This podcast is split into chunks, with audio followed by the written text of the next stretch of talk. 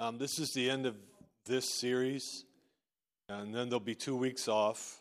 There's no Sunday school or early service the next two weeks. So there's a little reprieve, you can sleep in. Do we know who's going to? We've had some changes next year because of TC Ham and all. Yes. And I, I know Michael and I haven't had the opportunity because of the holidays to meet, so.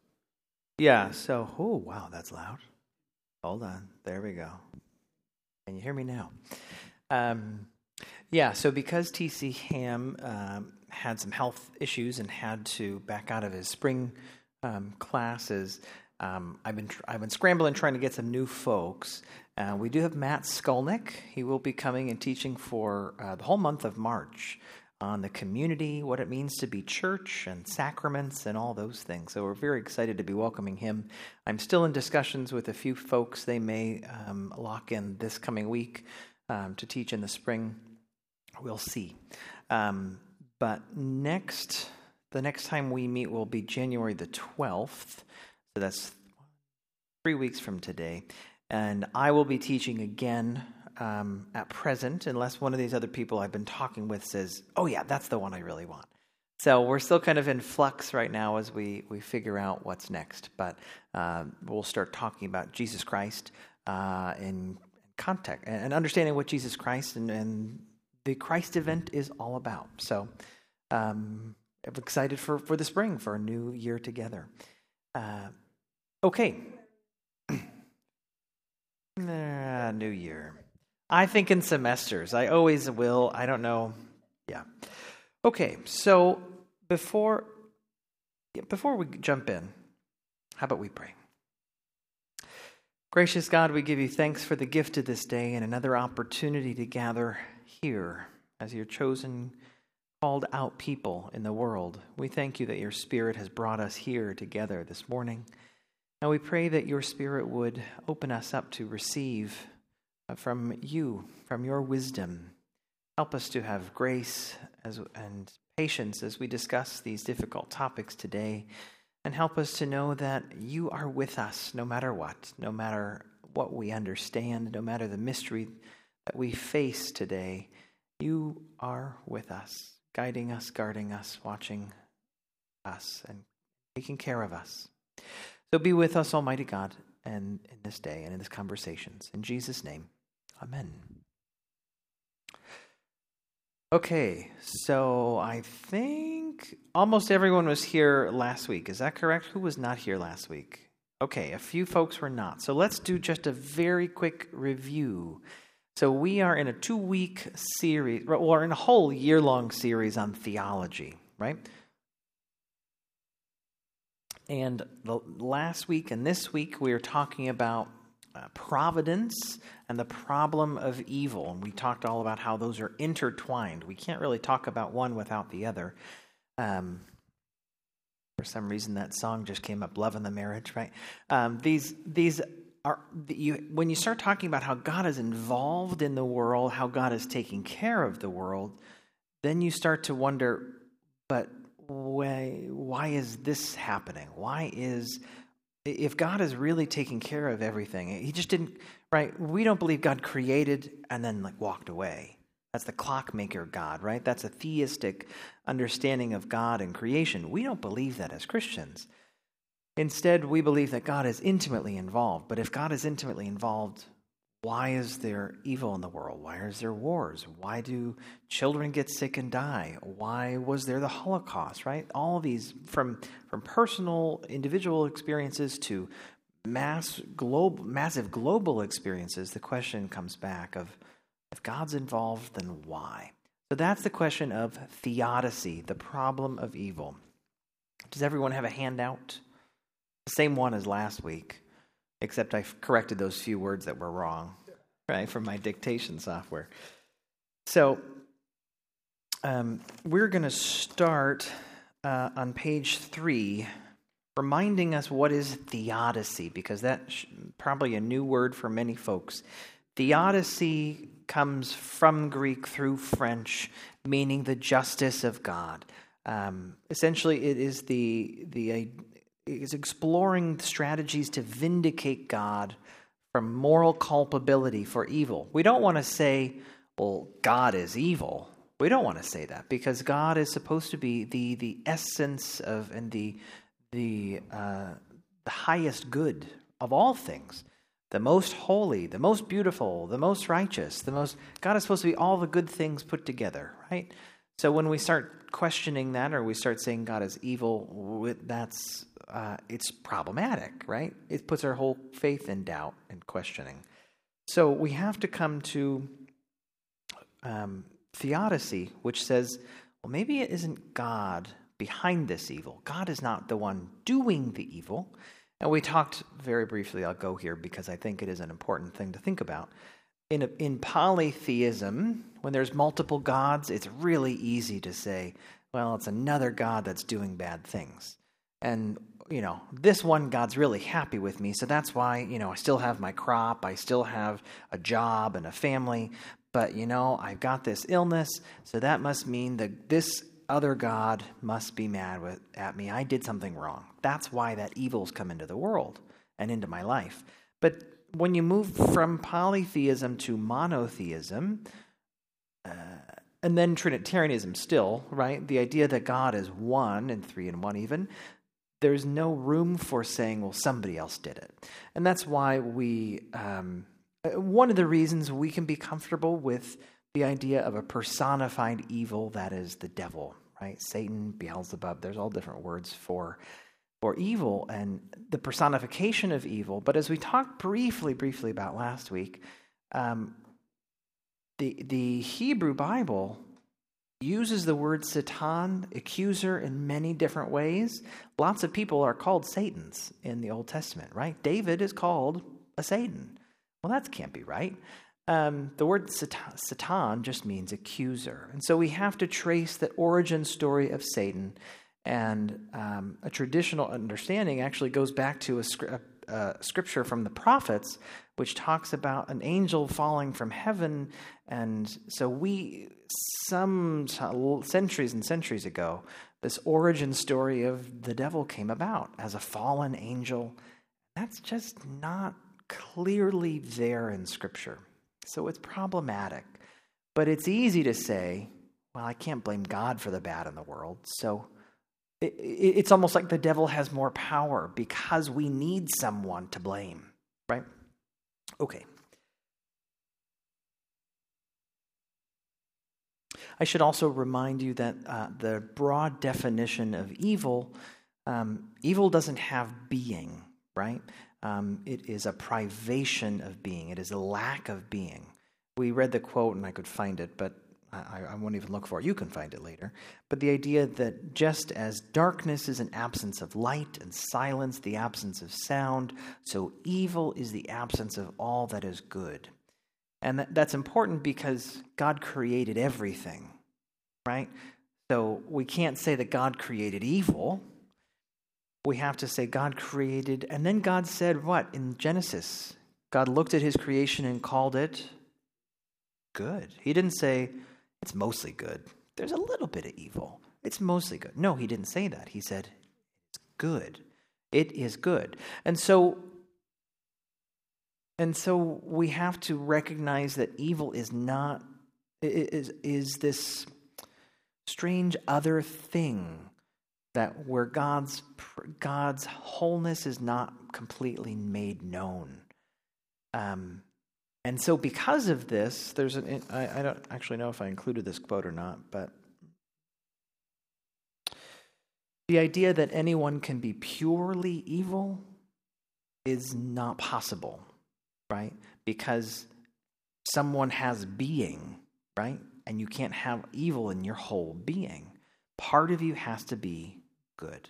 There is this idea that you can, um, yeah, you cannot have a pure embodiment of evil because there is still some good there because there is still creation. So even even if even if we hold to the personhood of evil as as personified in, in Satan, we have to admit that Satan is a is in the traditional understanding a created being from God, and that there is still good in some good in Satan, right? Created good. Maybe he's lost his way, don't know. Okay, middle of page three, problem of evil. The questions, we'll return to these and then we'll jump into the scriptures here in the middle of the page. There are five questions when we talk about theodicy the origin of evil, where did it come from? The nature, how does it exist? We've been talking about these already. The problem, what, how does evil pose a problem for theology? The reason, this is the big one, right? Why does God even permit evil? And the end of evil. This is something else we have to um, not just wrestle with, but also um, we have to involve in the conversation because it's the undoing of evil. How will God ultimately end evil or bring good out of evil? Okay. So we're first going to we're going to look at all these scriptures very briefly. So I encourage you to grab a Bible, grab your smartphone,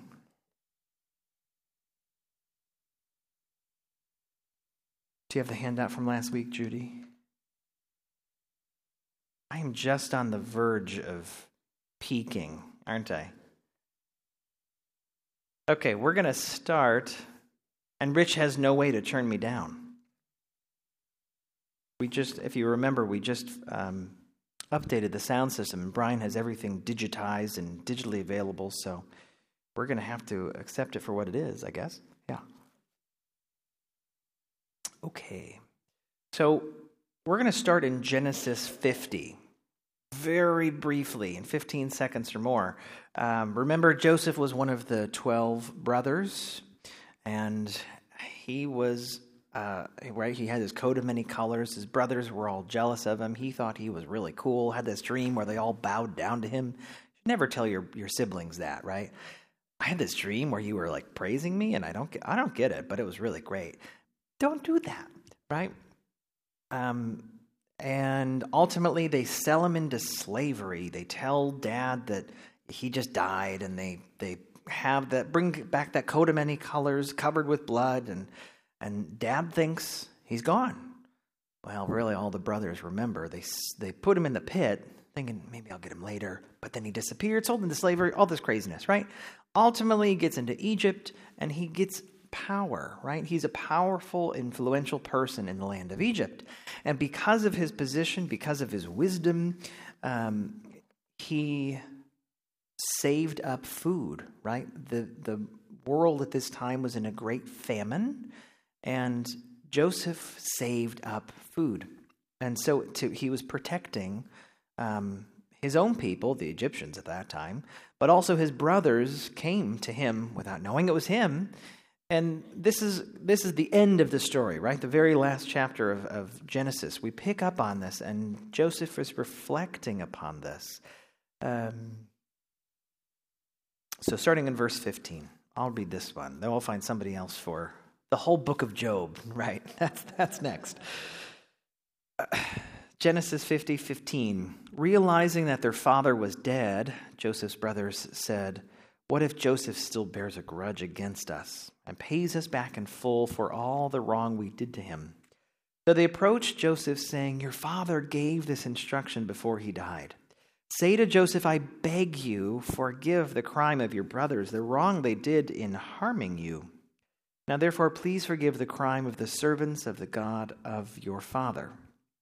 Joseph wept when they spoke to him. Then his brothers also wept, fell down before him, and said, we are here as your slaves. But Joseph said to them, Do not be afraid. Am I in the place of God? Even though you intended to do harm to me, God intended it for good, in order to preserve a numerous people as he is doing today. So have no fear, I myself will provide for you and your little ones. In this way, he reassured them, speaking kindly to them. So the key verse is verse 20 let me read it one more time. Even though you intended to do me harm, God intended it for good. Okay. So, what do we understand from this verse? What can we um, pull out and theologize, right? Understanding here, there was there's some bad. There's someone's meaning bad towards Joseph, selling him into slavery. That's not a good thing, right? Um, and then he's later on his life, he's looking back and saying, You intended me harm, but God intended that for good. So, can, can we look back in our own lives and see that there are bad things that we wouldn't wish away? Are there, is there anything we can look back on and say, you know, that was not fun in the moment, but I can, I can not wish that away because it's made me who I am? Or it's brought this person into my life, or it set me down this path that brought me back here and I was better. Does anyone have those moments? Am I the only one? Okay, Rosie.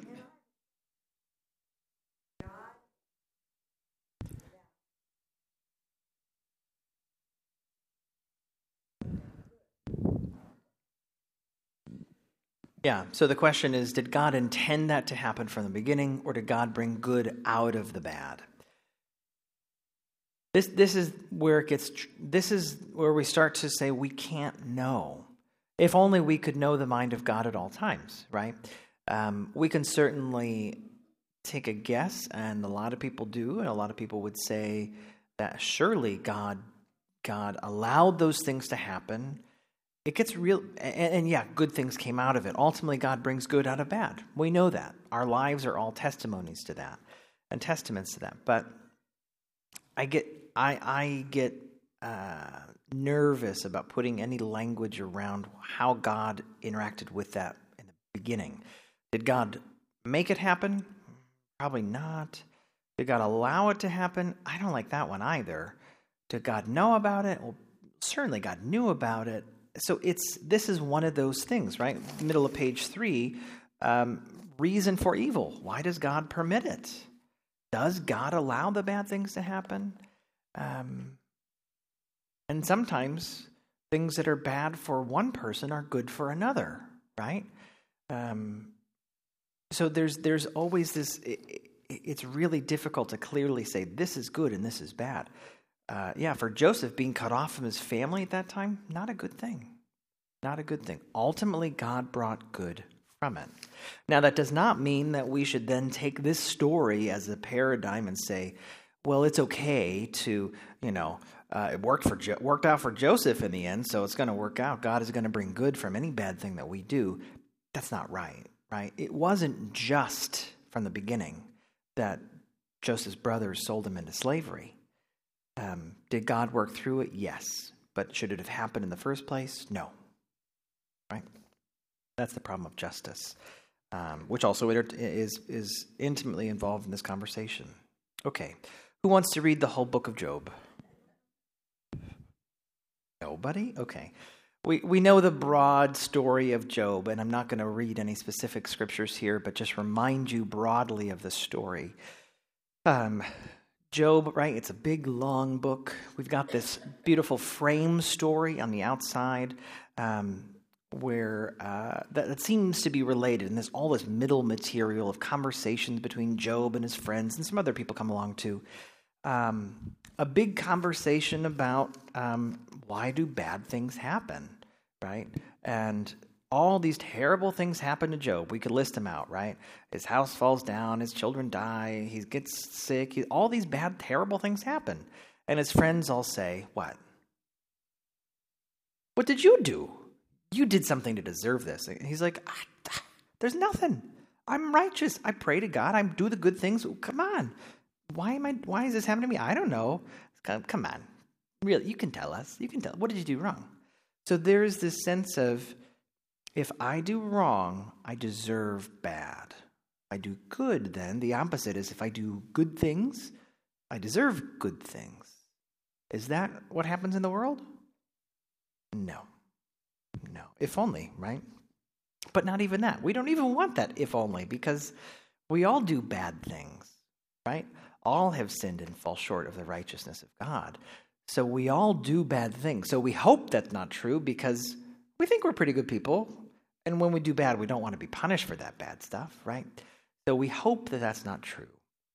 But yet we are good, and sometimes bad stuff happens to us. So we also hope it is true. But so there's a strange tension. What Jesus says, let's jump over to Matthew 5. Jesus speaks right into this conversation. Matthew 5:43. Does anybody else besides me want to read it? Thanks, Pam.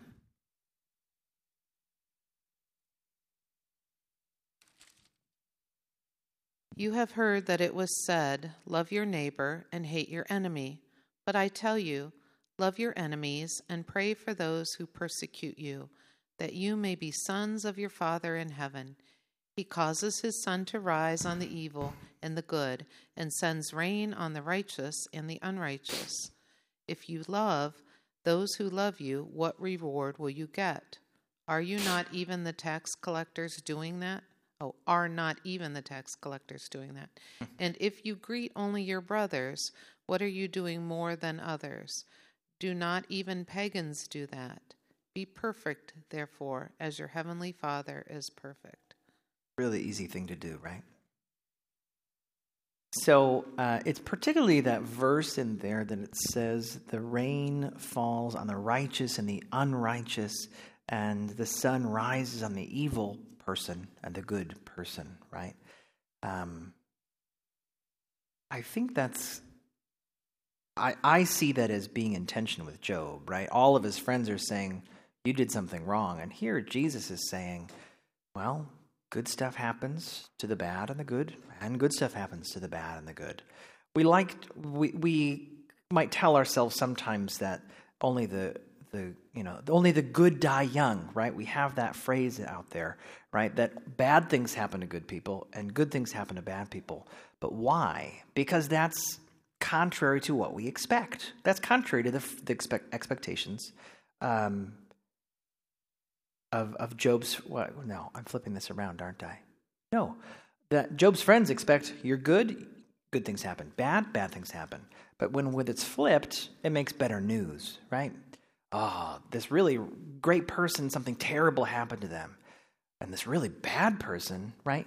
That's newsworthy. But when a, a good person, hap- good things happen to a normal person, doesn't really make headlines, right? Um, okay. Questions on the Matthew verses there? Let's jump over to Luke 13. Who wants to read for us?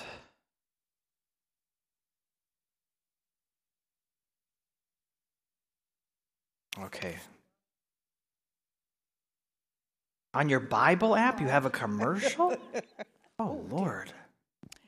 At that very time, there were some present who told him about the Galileans whose blood Pilate had mingled with their sacrifices. He asked them, Do you think that because these Galileans suffered in this way, they were worse sinners than all the other Galileans? No, I tell you. But unless you repent, oh gosh, unless you repent, where did it go? End of verse 3.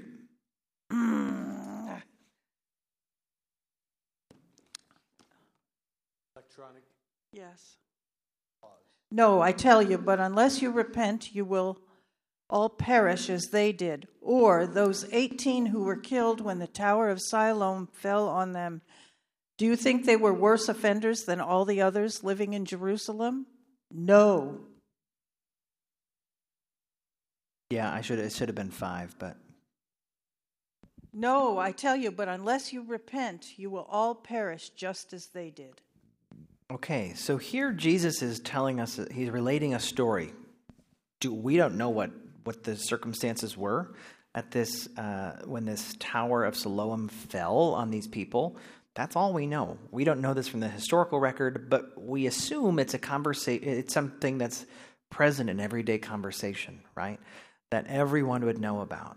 Um, and so Jesus is referring to this, talking about um, were they worse? Were they bad people because this tower fell on them? Did anyone push over this tower? Probably not. Was it bad construction? Maybe it was an earthquake. We don't really know all the details. But the idea is this is something larger than life. This isn't just one person killing one person. This is a big structure falling and killing 18 people. This is this is tragedy, senseless tragedy. Um, and so, did God do this? Right?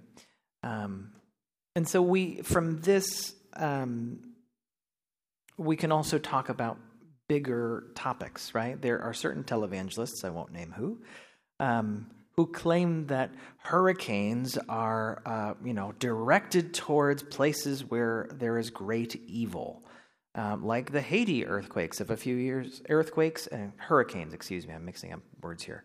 Hurricanes and earthquakes, right? Um, that these are targeted judgments of God against particular people because, well, there's voodoo and there's all these other sexual sins and drugs and all this. What is Jesus saying here? These now, this is not granted. This is not a natural occurrence. A tower is not a natural thing. He's not talking about earthquakes. He's not talking about hurricanes. But do they were they worse off offenders? No. Just what what I what if I could put words into Jesus' mouth here, I, I would say sometimes it just happens. Right? No one's at fault. Nobody made this happen. Nobody wanted those 18 people to get killed. It just happened. Let's jump over then to John 9.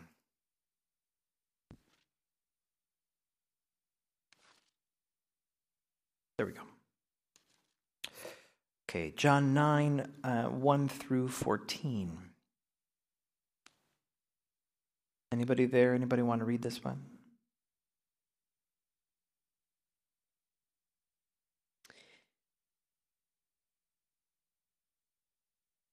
Mm-hmm. Um, as he walked along, he saw a blind man from birth. His disciples asked him, Rabbi, who sinned, this man or his parents, that he was born blind? Jesus answered, Neither this man nor his parents sinned.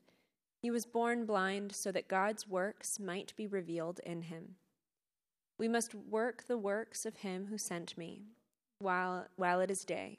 Night is coming when no one can work. As long as I am in the world, I am the light of the world.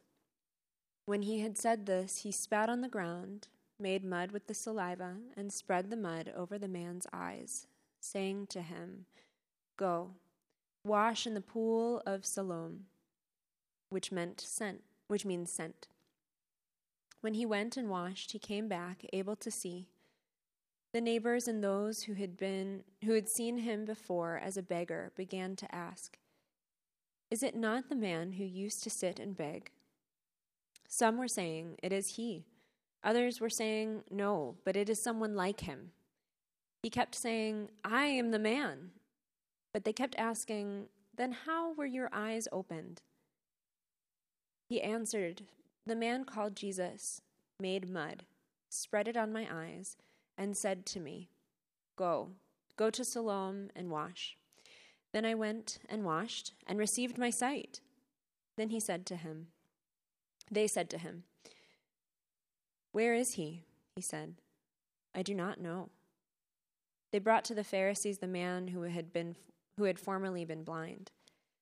Now it was the Sabbath day when Jesus made the mud and opened his eyes. Okay. Thank you, Catherine. So here again, we have another sense of something's not right. Evil is.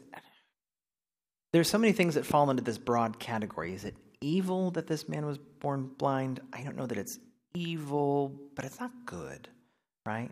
This is what we talked about that spectrum last week from things that are not, you know, good to meh to all the way over to really terrible evil. There's a big wide spectrum here, and certainly it's not a good thing uh, that this person's been born blind. But then we, we start talking about the questions of why did this happen? Where did this bad thing come from? Right? Uh, and we know enough in modern science um, that there sometimes thing, are things that happen, genetic things that just happen, right? That we wouldn't say, well, God meant that to happen because um, you know you two had a child and you had this recessive trait and you had this recessive trait and came together and look at that. That's we wouldn't say that's God at work. We would say that's just product of genetics, right? Um, and here, sometimes there are things that happen in utero that aren't expected, right? Uh, now that he has been born healthy, I can say Nathaniel had a strange thing that we found out about in the pregnancy. He had uh, persistent right umbilical vein. The craziest of things, right? After four weeks, this is a little side story I'm going to tell you, anyways. Um, after four weeks, the umbilical cord, the right vein is supposed to go away and the left vein supposed to take over. Who knew this? I didn't know this a year ago. And um, for Nathaniel, for whatever reason, left vein never came on. So the right vein stayed open the whole time. So we had all these extra visits to ultras, do ultrasounds to make sure he was healthy. Good, good chance that there was going to be something wrong, right? We just didn't know. Um, would that have been God at work making that happen? No. Some fluke. Not the doctors don't know why it happened. We don't. Even, I didn't even know that there was a thing that could have happened a year ago. Um, and so, was this man born blind because his parents sinned? Was it their problem? What does Jesus say? Oh, where was the verse?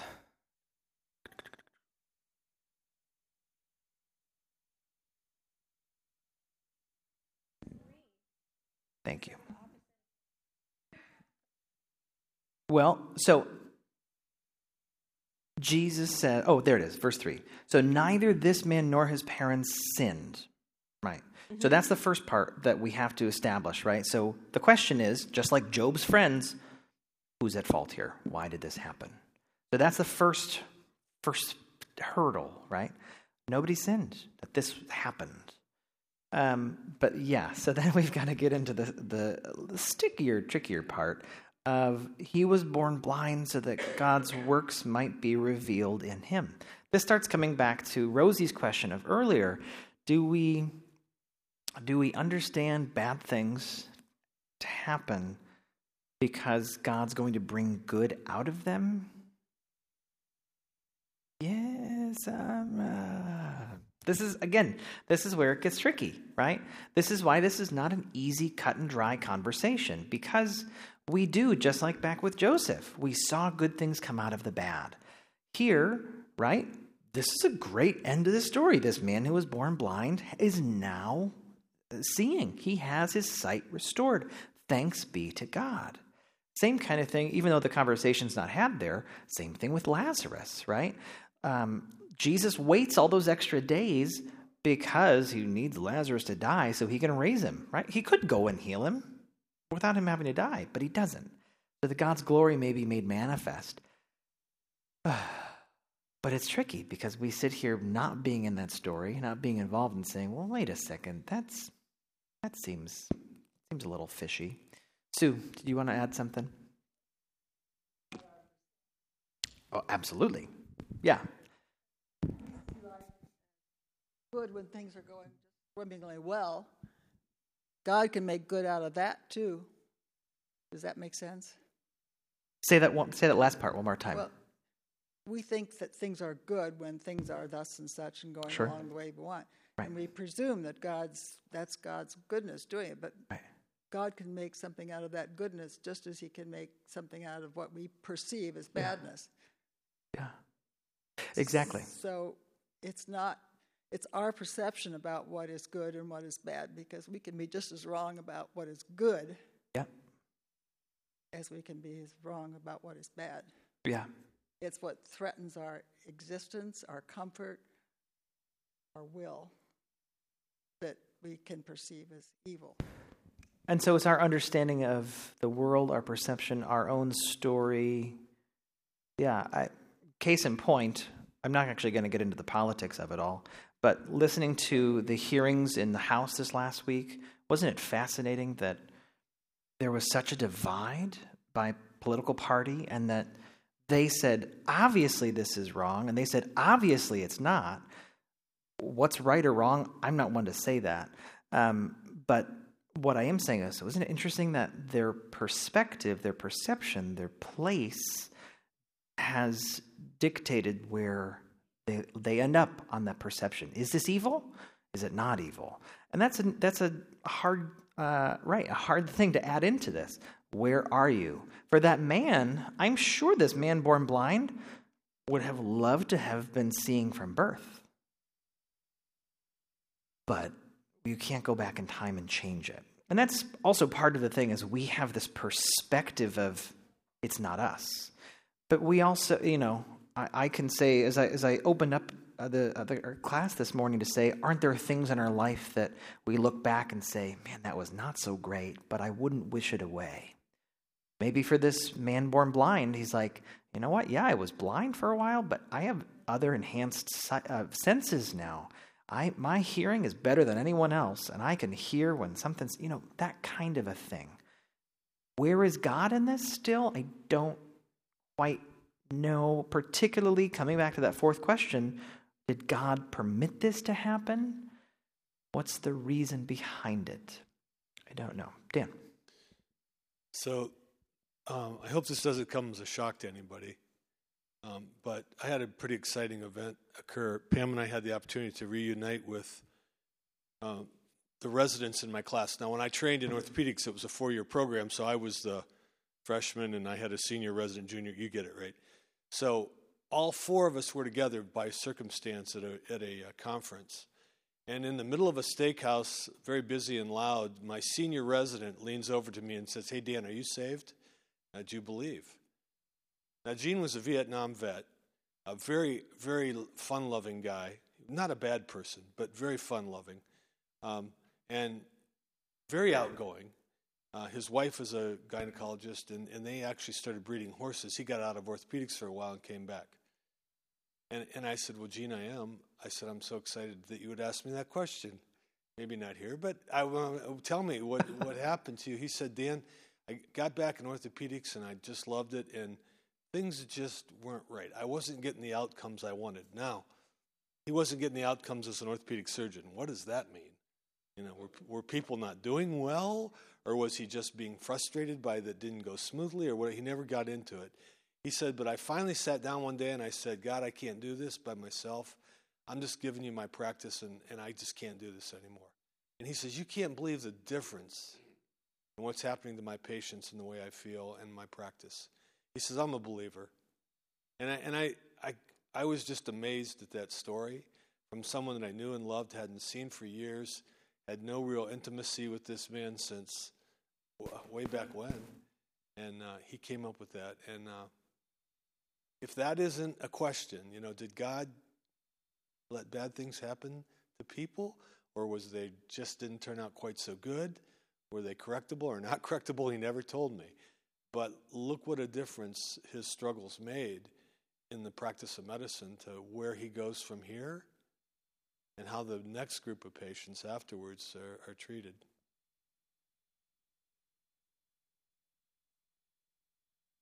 I was could it go bad or evil, I don't know, Yeah. but it was certainly a change of heart. So I, I have these. Oh, yeah, there's about 10 different places I can go with your story, Dan. Thank you for sharing that. Um,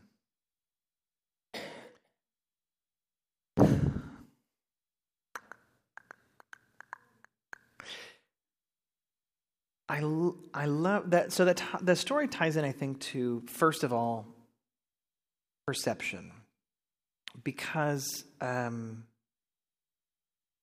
I mean, we could do we could do a study of you know success rates, whatever that looks like in orthopedics, and versus you know pre pre um, prayer and post prayer. I don't know what that is, but there is certainly a sense of um, seeing, trusting in God, having more grace with yourself. There's a sense of being in God's mercy and love changes your world. Now, if I were to do a scientific study of of his patients and are they better or not, I don't know that. I don't. I don't know. Um, but but at the very very least, his position, his perception, his trust and faith, those have changed him. Um, I love those stories, and I struggle. One of my biggest struggles is when I preach uh, and just a little sermonette at the food, clothing, and prayer ministry.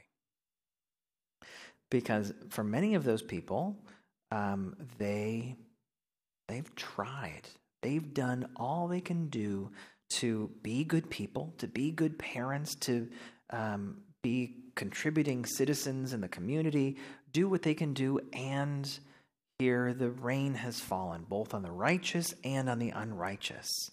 And I stand there a few times a, a month, right?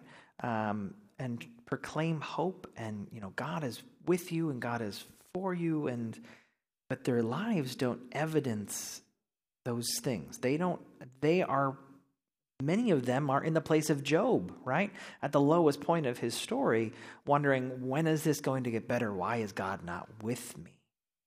And so I I draw your story and their story in to Jesus' comments of Matthew 5 that the rain falls on the righteous and the unrighteous, and the sun shines.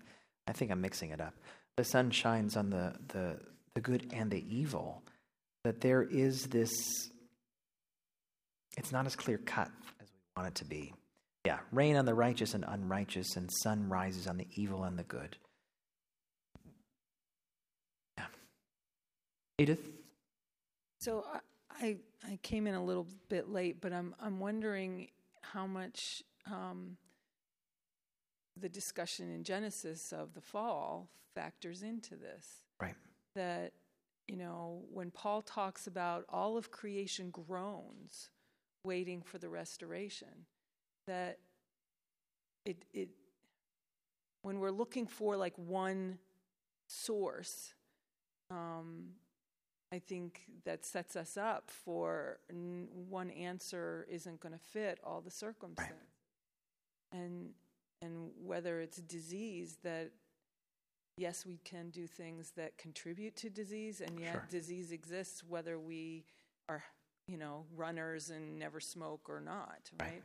And so I think that comes back, I mean, even earlier scripturally to say, you know, God acknowledges here's the consequences of sin, and you now live in a fallen world, and all of creation, not just us, but the earth itself, right.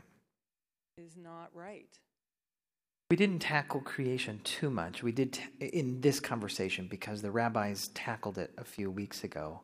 Um, before I get too far away from your comment, I, your comment, I, I, I will highlight something that I think is applicable to the whole this whole class is that there is no one size fits all answer. Um, why does evil happen? There are lots of answers. And where is God in all of that? So we, uh, but coming back to creation and the fall, we haven't talked a great deal about it here because it it was addressed in some ways in the creation class. Um, in some ways, um, but even there, when we're dealing with these theological questions of the origin of evil, um, just starting there in the garden, um, we, we talked briefly last week about you know where does this snake come from? Christian tradition says this is some embodiment of Satan, but that's not there in the text. So what do we do with that? If this is a created being who is tempting, right? If if the idea is before that moment when the, the fruit is eaten, everything is all good. Where'd that being come from? Where did that creature get his ungoodness, his lack of goodness, right? Um, right? Because evil or bad is the lack of good. So where did that being come from? Uh, and that's a really hard thing to figure out. So I, I, I get stuck at that point because I don't even know how to make it beyond that because if God said everything is good and then we have the snake that's not so good, um, but God said all this, you know, what do we do with that? Catherine, did you have something to add to that? So, um, oh wow, the um, I had a whole class this semester on theodicy. So we talked you should be up here instead of me. so, um, but we talked a lot about these healing stories and about how people love to preach these healing stories. But then thinking about if there are people in your congregation who are blind, who are deaf, who are sick, or whatever, oh, yeah. is this good news to say Jesus is coming and is going to heal you if you're continuing to suffer? And, and what if they're not healed before they die? And how is how would we faithfully make the preach this? So, one of my big questions that was not answered in this class was um, what are the promises really that Jesus is making? Is Jesus' promise here about physical healing or how much is it something deeper than that? But the healing is the mir- the miraculous, you know, more supernatural miraculous thing. And so that's what people talk about. But um but yeah, after thinking about it in that way of is this good news to those who are currently suffering, I I start to wonder if we're focusing on the wrong thing in this story.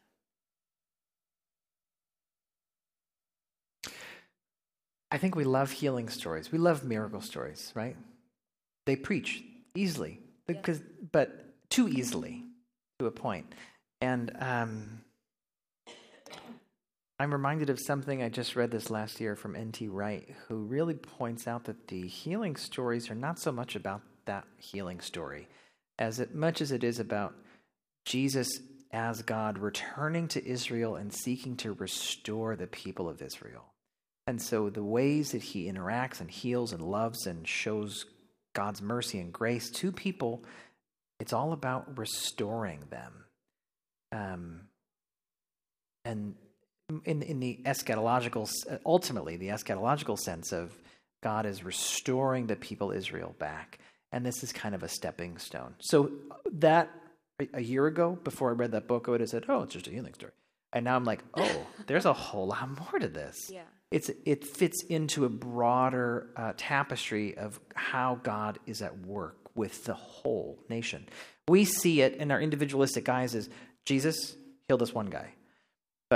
N.T. Wright pulls us back and says, no, look at the whole. What is Jesus doing for everyone? Jesus is restoring them. And sure, there is physical blindness, but it's also a spiritual blindness that, you know, in that Mark 8 story, um, well, Mark 8, there's another healing uh, blindness. And it's, it's paired beautifully, that Markan sandwich, with um, the story of the disciples who are blind. They're like, Can you not see? I just healed this guy. Can you not see? Um, so there's a sense that there's more going on. Yeah? More to add to that? Is there a question, Sue?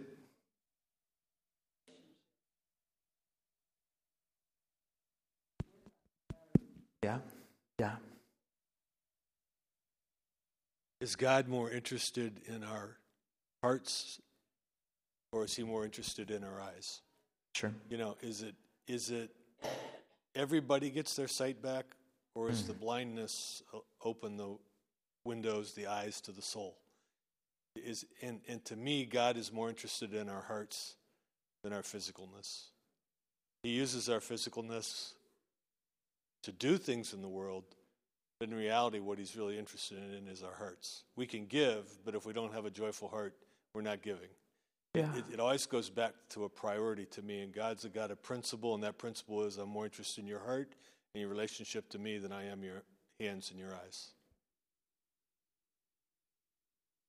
Yeah, there's certainly the sense that what is what is God's perception in place in all of this. Um, Gene is 71 years old he took him that long to wow. to get his change of heart. Yeah. But to me, even at, at 71, that was more important than all yeah. the work he had done all those years. And I yeah. know he had good results. Oh, sure, sure, sure. But the but, point is, that's that's the yeah. to me that was more important, and it was mm-hmm. more important to him. Yeah. This change of heart. Of course. There's so many places I could go. I'm trying to figure out where to go. Um, Looking at the clock, though, I think uh, I'm actually going to get us back to our packet here because there's a lot more that we can get into. Uh, this is on page four. Um, I'm not going to get into all of this, um, but I've been reading this fabulous book uh, by Fleming Rutledge called Advent. Um, this Advent. Um, I'm still reading it. It's quite a quite a long book, lots of sermons, and it's phenomenal. And one quote here that I want to read to you is um, in the middle of that page, she writes, and actually she's quoting someone else, so it's not actually her, but it's good. A crucial difference between wrong and evil is that people are implicitly in charge of the universe in which rights and wrongs are discussed. People have systems of laws to right wrongs, but evil, and this is a helpful distinction, I thought, evil implies a different universe controlled by extra human forces Wrong is a human offense that suggests that reparation is possible. Wrong is not mysterious, but evil suggests this mysterious force that may be in business for itself and may, explain human agency as part of the larger cosmic conflict between God and Satan. Okay. Uh, ba, ba, ba, These are all good quotes, but read them, read them on your own time. But we are going to, and actually, the whole quote there at the bottom um, again comes from Scott here, whose Pathways and at Theodicy we've been using a lot. And that talks a lot, a lot about where evil comes from. This is one of my, on the top of the next page, though, um, this is probably one of my favorite quotes from this book that I'd never heard before, that I think is very helpful in this discussion as it relates to the humanity broadly.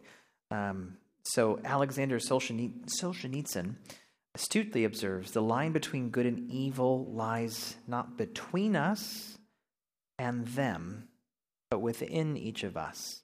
So we can't say, well, they're evil and I'm not. But the line between good and evil is actually within us, right? If only it were so simple. If only there were evil people somewhere, insidious, committing evil deeds, and it were necessary only to separate them from the rest of us and destroy them. Well, that's kind of what we do in the prison system, right? We say they are evil. They have done bad things. Let's separate them from the rest of us. Um, but the, hmm, that cannot be the right word. Oh, that dictation software is going to be the death of me, I swear. I don't know where that one word came from. It should be, but the line, don't know where load came from. But the line dividing good and evil cuts through the heart of every human being. I think that is some, that's pretty compelling, right? Um, but there is this sense of every one of us has capacity to do good and to do bad. Okay. Um, we are going to jump down to the the three main paradigmatic theodical systems, and I'm zooming through this, but uh, very bottom of page five. Um, oh, I wish you know what? Yeah, I've got time. That's that's a little fast, isn't it? Nope. Okay. Uh, first, I'll, I'll talk about the classic trilemma of theodicy. Is that we're always discussing and holding these three things in um, in tension. We know and we affirm God is all powerful. We know and affirm that God is all good. And we know and affirm that there is evil in the world. But how do we hold all of these together? We can't. It's hard. Um, we can only really hold on to two before we hit a snag. Um, but this is what I say here is it's kind of two dimensional. Um, that there is we understand already that Jesus has vanquished evil in his death and resurrection, but there's this there's this precious meantime where it's not all the way gone. Evil's still allowed to be, not be because it's not being. Evil is allowed to uh, not exist. I don't know. I don't know. Um, okay, so um, even though Christ has conquered over evil, ultimately, presently, evil still holds on. So um, yeah, I've got enough time for this. So there are three big systems, and this is coming again back to Scott. The free will defense um, says that people, we are the ones who are guilty for evils because God has given us free will. And so rather than saying, well, where did this evil come from? Well, it came from God. Well, we can't say that. The free will defense says, well, no, God gave us free will. He opened a way for bad things to happen. We, humanity, other people, step into that, that gap, the free will, and, and do bad things, whether intentionally or unintentionally. And that is, again, this is not a one, one size fits all model. This is for some things, right? Um, this does not work for for uh, cancer, lung cancer, when you never smoked a day in your life, right? This doesn't work. Um, but the idea here is that God allows free will and we choose evil. Uh, Soul making theodicy is probably one of my favorites, although it still st- struggles completely. Um, it argues that suffering is necessary for our own development, right? This is um, the story uh, of Joseph, right? He, he needed to have that time away, and he looked back and said, My life is better for it. Your lives are better for it. Were not that to happen, the Israelites probably could have died out, right? There, there, if there was that famine and Joseph wasn't there hoarding and saving food for all those years, Israel could have died, right? Um, so uh, that's in the big way. But in the individual way, this soul making theodicy says that suffering is necessary for our own development. I'm going to skip over process theodicy because it's, it's hard to understand in two seconds. Skip to the top of six.